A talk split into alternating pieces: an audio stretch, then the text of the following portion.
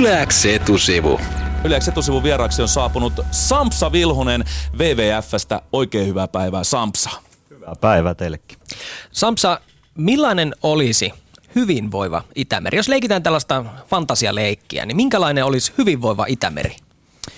Mä sanoisin, että se on sellainen, missä on ainakin kuuden metrin näkösyvyys. Siellä olisi mukavasti norkrata sukeltaa. Meillä vaikka syntyisi vähän sukellus sanotaan liiketoimintaa jopa tänne. Nythän sinne kauhean vi- moni vitti lähtee. Suurimpaa osa aikaa vuodesta on liian, liian sameita vettä. Sitten siellä olisi kalakannat niin hyvässä kunnossa, että kun menee kalaan, niin sieltä aina jotain saisi. Ja siinä ei myöskään olisi mitään haittaa, että siinä kalassa tarvitsisi miettiä sitä, että onko siinä mitään myrkkyjä. Sitten siellä olisi norppia esimerkiksi ja muita merinisäkkäitä, kuten vaikka pyöriäisiä, jotka on erittäin uhanalaisia Itämeren. Niitä näkyy sen verran, että sille, siihenkin voisi syntyä jonkunlaista niin kuin kestävää bisnestä sen ympärillä. Että lähdettäisiin katsomaan, kun jossain muualla mennään katsoa valaita, niin täällä mentäisiin katsoa niitä pyöriäisiä ja, ja hylkeitä. Eikö sitä norppia aika paljonkin siellä tällä hetkellä? Jotkut väittävät, että niitä on ihan liikaa ja ne aiheuttaa ongelmia elinkeinoille. Siis hyvää suuntaan ollaan nimenomaan menty ja tota, niin, niin, ne oli kerääntynyt nyt tässä, koska tämä jää, jäätilanne on ollut aika heikko nyt tässä viime vuosina, koska norpat tarvitsee jäätä siihen lisääntymiseen, niin ne oli kerääntynyt sitten tuossa yhdelle semmoiselle tietylle niin kuin jääalueelle melkein koko, koko tämän meidän rannikon norpat, eli niitä oli yhdessä paikassa paljon. Se oli sinne Perämeren, Perämeren perukoille, sinne Kyllä. meikäläisen kotiseuduille. Joo, ja siitä kalast- ikävä tulee kotiin. kalastajille sitten maksetaan tietenkin tämmöistä hylje, hylje tuota, sietokorvausta kyllä niistä aiheuttamista haitoista. Mutta ehkä sitten vielä tuohon niin fantasiaa siitä Itämerestä, että, että sitä kautta, että me käytetään vähemmän fossiilisia polttoaineita öljyä, niin öljykuljetukset esimerkiksi Itämerelle vähentyisi. Ja ne, mitä siellä sitten tapahtuu, niin ne olisi erittäin hyvin valvottu ja siellä olisi luotsit koko ajan mukana ja, ja saattohinaukset satamiin. Eli niin kuin, ei tarvitse sitten niin kuin siitä riskistä olla huolissaan. Okei, tämä kuulostaa tosi hienolta. Tollainen olisi mahtava, hyvinvoiva Itämeri. Me kaikki hyödyttäisi siitä, mutta minkälainen se Itämeri on niin kuin oikeasti tänä Kos, päivänä? Niin, aika monta kertaa kuulee, että on kyseessä maailman saastunein merialue. Tuo on aika vanha tuo slogani, että mä en ihan varma, että pitäisikö se tänä päivänä enää, enää paikkansa. Että tota, sanotaan, että vuodet on aika vaihtelevia ja koska ihmisille se Itämeren tila monesti mitataan siinä, että onko elokuussa sinilevää. Ja, ja tota, sanotaan, että ravinteita, jotka sen sinilevä kukinnan aiheuttaa, niin siellä on koko ajan riittävästi siihen, että tulee tämmöisiä massiivisia kukintoja, mutta sitten se on enemmän säistä kiinni. Eli sitten niin saattaa tulla semmoinen käsityskin, että no nyt Itämeri on hyvässä tilassa, kun ei ollut niitä sinileväkukintoja, kun ei ollut tämmöistä niin kuin lämmintä pitkää jaksoa, milloin ei tuule paljon. Ja puhutaan su- suolapulsseista tämmöisestäkin jutusta, jotka no ilmeisesti kuulostaa hyvältä, koska silloin ei tule sinilevää. Kyllä, ja nythän tuli tämä suolapulssi ja se nimenomaan nyt sitten työntänyt tätä pääalta, Itämeren pääaltaan pohjassa olevaa ravinteikasta vettä tänne meidän, meidän vesiin ja, ja itse asiassa meillä on nyt odotettavissa merikeskuksen, sykemerikeskuksen antavan leväennusteen mukaan niin aika paha levä kesä tänä kesänä todennäköisesti täällä Suomenlahdella varsinkin. Itämeri on heikossa hapeessa. siinä on varmaan aika monta syytä, miksi se on sellainen. Että on Kirjaimellisesti niin heikossa hapeessa. Heikossa hapeessa nimenomaan, että siellä on happikatoa myös, mutta, mutta niin te, saasteita tulee tehtaista, maanviljelystä ja huonoista vedenpuhdistuslaitoksista tai niiden puutteesta. Mutta minkä takia Itämeri on niin haavoittuva? Sampsa Vilhunen Suomen luonnonsäätiöstä. Joo, tämä on ihan hyvä pointti siinä mielessä, että, että yhtä niin kuin kuormitettuja ja jopa kuormitetumpia on jotkut muut maailmanmeret. Esimerkiksi Välimeressä on ihan samoja ongelmia niin maatalouden kuin jonkun myrkkyjen suhteen, mutta että siellä keskisyvyys on puolitoista kilometriä ja meillä se on 54 metriä. Siinä on aika iso siis keskisyvyys meressä.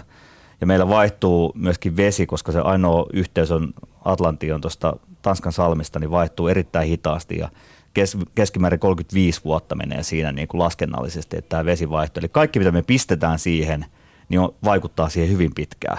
Ja sitten tulee näitä satunnaisia justi suolapulsseja niin kuin silloin tällöin, jotka tuo sitä puhdasta ravinte- tai puhdasta ja suolasta vettä tänne, mitä tarvitaan. Eli tota, sen, sen lisäksi tietysti väestö lisääntyy, että meillä on 85 miljoonaa ihmistä nyt asuu tässä Itämeren valuma-alueella, joka on aika mittava. Se on paljon isompi kuin se itse meri.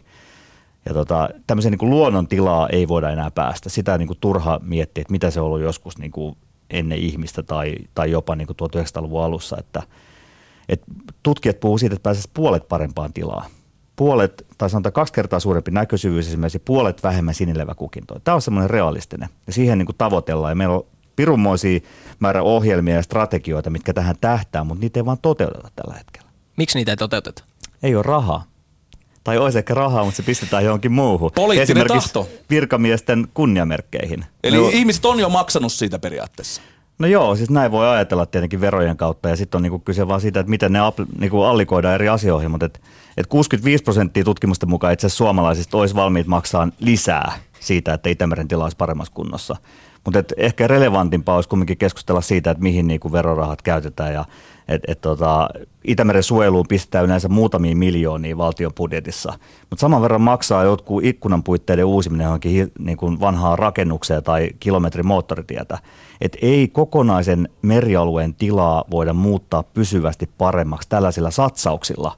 Et me tarvitaan siihen vä, niin kuin vähintään joku 150 miljoonaa nyt seuraavan kahden hallituskauden aikana. No mutta Samsa Villunen, sä sanoit, että poliittista tahtoa Itämeren suojelu ei ole.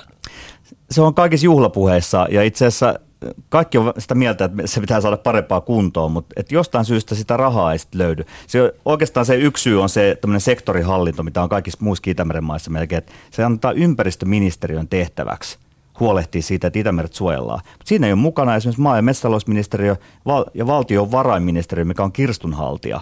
Ei ne ole mukana suunnittelemassa Itämeren suojelua Pitäisikö, pitäisikö, pitäisikö myös ulkoministeriö olla? Täällä Shoutboxissa moni kuuntelija kommentoi, että en ole valmis maksamaan muiden sotkuista. Siis kun tiedetään, että Itämereen tulee saasteita esimerkiksi, tai tuli ainakin ennen Pietarin vedenpuhdistuslaitoksesta näistä kipsisakkakasoista ja, ja muista tällaisista niin kuin saastepesistä Suomen ulkopuolelta.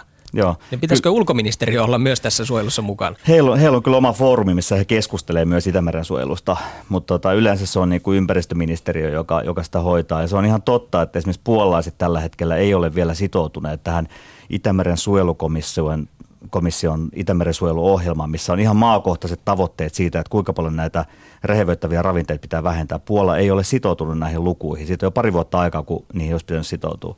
Ja nyt kanssa Venäjän kanssa on aika vaikea saada mitään ympäristöasioita tällä hetkellä valitettavasti läpi. No, mutta tilanne on kuitenkin se, että Suomi on ihan yhtä lailla saastuttamassa tota, tätä Itämerta. Niin mikä, onko, se, onko se nyt kuitenkin, ihmisellä tuntuu olevan se, se aina, että syydetään Itä-Eurooppaa, Venäjä tekee päästöjä ja muuta, mutta ollaanko me suomalaiset nyt puhtaita pu, pulmusia, että ei meillä ole mitään asiaa tuon Itämeren tilan äh, tota, vakavuuteen? No toi on tosi hyvä pointti, koska tämä on nimenomaan se, mitä että katsotaan muualle ja käännetään selkä omiin päästöihin. Siis meidän kaikki melkein virkistyskäyttö on tuossa niinku ihan meidän rannikkovesissä saaristomerellä ja, ja siellä on ne mökit ja siellä on veneily ja muu. Sehän on se, missä ihmiset niin kuin määrittelee myöskin sen meren tilan. Se rannikkoveden tila johtuu ihan meidän omista päästöistä ja on riippuvainen niistä. Eli suurien jokien mukana tuoma ravinnekuorma esimerkiksi maataloudesta. Eli siihen puuttumalla on tutkimusten mukaan voidaan viidessä vuodessa saada parempi tila, näkyvästi parempi tila. Ja se voisi ehkä sitten motivoida siihen, että hoidetaan koko Itämeren tila kuntoon. Ei jos koko ajan puhutaan siitä, että Itämeren tila, vaikka nyt kaikki päästöt niin kuin ikään kuin vedettäisiin nolliin, niin kestää useita kymmeniä vuosia, että se paranee. Semmoinen ei motivoi ketään. Mutta se, että jos tietää ja muistaa sen, että nämä omat rannikkovedet on meidän omien päästöjen varassa. Pitäisikö vaan niin kuin lainsäätäjillä eduskunnassa olla sellainen asenne tähän Itämeren suuntaan, että laitettaisiin ensin oma piha kuntoon, jonka jälkeen voitaisiin velvoittaa muita maita toimimaan samalla tavalla? No, tämä on tietenkin se viesti, mitä sun pitäisi olla meillä töissä. siis, no niin. Moi moi Juhani. Mä, ei mitään, mä hoidan tää yksi. Tämä on tietenkin se, että on erilaisia nimenomaan, nythän iso osa niin kuin ympäristösuojelusta tulee itse asiassa EU-sta. Että jos me saataisiin itse päättää täällä niin kuin meidän ympäristösuojelun tasosta, niin mä uskon, että se olisi paljon heikompi, varsinkin Itämeren suhteen. Siellä on tämmöisiä vesipuitedirektiivejä, siellä on merenhoitosuunnitelmaa. Siellä on myös tavoitteena virallisen, että 2020 pitää olla hyvä ekologinen tila koko Itämeressä. Ja myös sisävesissä itse asiassa vesipuitedirektiivin takia. Niihin tulee aina kansallinen toimeenpano, mikä tarkoittaa sitä, että minkälaista lainsäädäntöä Suomeen kirjoitetaan mm. siihen. Ja totta kai siinä yritetään aina mennä pikkusen niin kuin siitä, missä on aita matalin, jotta se tulisi esimerkiksi halvimmaksi. Ja se johtuu siitä, että koko yhteiskunta, kaikki nämä eri ministeriöt ei ole mukana näistä talkoissa. Okei, leikitään, että kuka ei halua tehdä mitään. Sanotaan, että jatketaan samalla linjalla, että u- suojeluuudistuksia eikä uusia lakeja sen äh, niin kuin eteenpäin viemiseksi tehdä. Mitä tapahtuu Itämerelle? Mitä, mitä Itämerelle käy, jos sitä ei suojele? No mä sanoisin, että semmoisia taloudellisia vaikutuksia, totta kai se, että virkistyskäyttö romahtaa vielä siitäkin, mitä se niin kuin nyt on. Monet hei, monethan menee ulkomaille sen takia kesällä esimerkiksi lomalle, koska ne ajattelee, että ei pysty välttämättä lapset uimaan siellä Itämeressä, jos siellä on näitä sinileväkukintoja. Ja se niin kuin kiinteistöarvot silloin laskee, kalakannat häviää, siellä on niin kuin todella merkittäviä, merkittäviä vaikutuksia. Et siitä on laskelmiikin, että 550 000 työpaikkaa saavutettaisiin sillä yli puoli uutta työpaikkaa, jos Itämeri saataisiin hyvää ekologiseen tilaa. 32 miljardin tuotto Siinä on, siinä on jo moninkertaisesti tämä keskustan tavoite, 200 000 työpaikkaa. Joo, kyllä me ollaan itse he olivat kyllä ihan kiinnostuneita, kun me hallitusneuvotteluihin niin kun näitäkin viestejä lähetettiin. Että tämä on taloudellisesti kannattavaa tämä Itämeren suojelu. Nyt puhuttiin siitä, että onko joku valmis maksamaan. Se on tietynlainen niin kuin investointi siihen, että se maksaa itsensä tutkimusten mukaan takaisin, jos me saavutetaan se hyvä tila. Ja toi kuva, mitä sä kuvasit, että menee huonompaan suuntaan, niin me ei kyllä aina tässä ainakaan niin tapahtuu. Yleensä etusivun vieraana WWFstä Samsa Vilhunen. Nyt on paljon toiveita ja paljon niitäkin tavallaan niitä toiveita, että miten toi Itämeri saadaan kuntoon, mutta fakta on se, että Itämeren tila on kuitenkin kohentunut tässä muutamien viime vuosien aikana. Mitä tällä on onnistuttu tekemään, jotka on, niin kuin, on sellaisia pieniä valonpilkahduksia siellä tunnelin päässä? No onneksi on kohentunut, koska kyllähän siihen niin kuin sekä järjestöt ja, ja, ja niin kuin ympäristöministeriö ja, ja muutkin maat on tehnyt kumminkin toimenpiteitä. Ja jos ei mitään olisi tapahtunut, niin sehän olisi pirun ikävää. Mm. Ja tota, kyllä me ollaan niin kuin saatu se, esimerkiksi tämä ulkoinen kuormitus ei enää kasva. Eli pitäisi ruveta jatkossa vähitellen olemaan vähemmän ja vähemmän näitä sinileväkukintoja meidän meriliikenteen turvallisuus on parantunut. Täällä on automaattiset seurantajärjestelmät. Tuolla 24 tuntia ukot kellarissa seuraa kuin Pentagonin näytöltä, niin miten nämä alukset menee ja tiedetään, mitä ne kuljettaa ja näin. Tietenkin aina inhimillinen erhe on loppujen lopuksi se, mikä aiheuttaa näitä onnettomuuksia. Eli Karilla jo voi vieläkin tulla, ja siellä on kuitenkin enemmän öljyä kuin aikaisemmin näissä tankkereissa. Et se on niin kuin parantunut. Ja kalakannat on tällä hetkellä esimerkiksi nämä vaelluskalakanat, mitkä on ollut kaikista uhanalaisempia. Nyt meillä puhutaan niin kuin ihan oikeasti, niin kuin, kiitos osin niin kuin Jasper Pääkkösenkin näiden nostojen. Eli nyt puhutaan oikeasti siitä, että kalaportaat näihin jokiin, jolloin kalat pääsee luontaisesti lisääntymään, ei mitään istutuksia. Luontaisesti lisääntymään, ne poikasi tulee miljoonittain sitten Itämereen, meillä on kaikille kalaa. No Samsa Vilhunen mainitsit tuossa öljyonnettomuuden riskin. Mitä jos, mitä jos tota Itämerellä, vaikka Suomen lahdella, tapahtuu iso öljykatastrofi, eli tankkeri ajaa karille ja sieltä pääsee valtavia määriä öljyä veteen. Mitä on tehtävissä?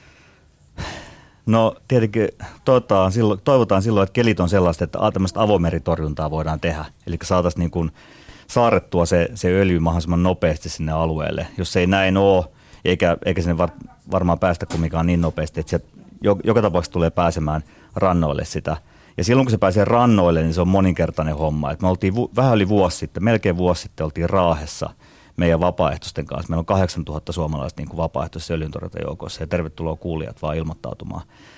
Niin sieltä pääsi 3-5 tonnia mereen tätä raskasta polttoöljyä. Me oltiin viikon verran siellä aamusta yöhön siivoamassa ja se oli paljon muitakin. Tota, mutta tämmöinen niin 30 000 tonnin onnettomuus, niin sillä on erittäin suuria vaikutuksia kaikkiin rantavaltioiden Suomenlahdella esimerkiksi.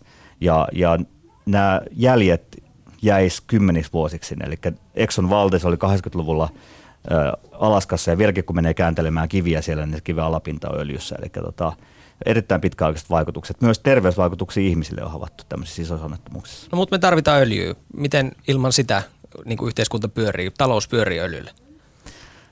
No tällä hetkellä joo, mutta onhan meillä paljon nyt tulossa muitakin, missä on enemmän potentiaalia, aurinkoenergiat ja muut.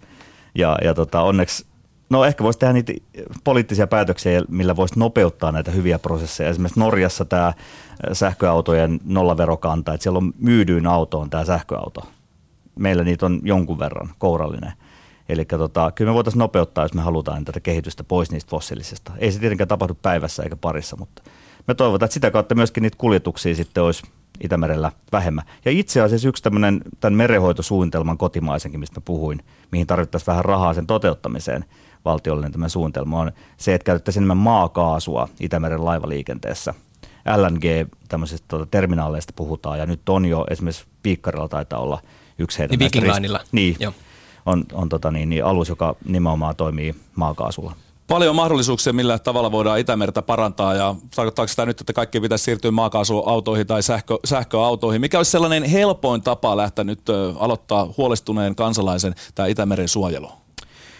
No tietenkin tiedetään, että, se, että maataloudesta tulee edellinen suuri osa ravinteesta, jos tämä rehevöityminen ihmisiin niin kuin kiinnostaa kumminkin aika paljon, niin kyllä mä sanon, että se luomuruoan valinta, jos monet miettii just sitä, että – että et, voinko mä maksaa tästä enempää sen takia vaikka, että eläinten olot on paremmat. Se on erittäin hyvä syy siihen. Mutta aina muistaa se, että se on myös Itämeren kannalta parempi ja miksi se on parempi. Se on sen takia parempi, että siirrytään käyttää kierrätysravinteita. ei, sen sijaan, että laitetaan niitä keinolannoitteita pelloille, niin siinä yritetään käyttää orgaanisia lannoitteita, käytetään enemmän lantaa ja pistetään se kiertämään. Eli se tämmöinen luomuruoan suosiminen on aina myös Itämeriteko. Ja sitten kaikki nämä ilmasto, niin liikenteessä kuin muussa elämässä, niin tämmöinen ilmastonmuutoksen torjunta on myös Itämeren suojelua. Koska silloin kun tänne oikein paukkaa päälle se tota, ilmastonmuutosta niin meidänkin niin kuin leveyksille, niin, niin Itämeri kärsii siinä aivan varmasti. Meillä on talvisateet lisääntyy, pellot on silloin mustana, sieltä lähtee vielä enemmän niitä ravinteita ja kiintoaineista mereen. Myöskin meren lämpötila nousee, lisää sinileväkukintoja. Eli torjukaa myös sitä ilmastonmuutosta. Kiitoksia oikein paljon tästä vierailusta WWFn Sampsa Vilhunen ja hyvää kesän jatkoa. Voi, kiitos teille kanssa. Yläks etusivu.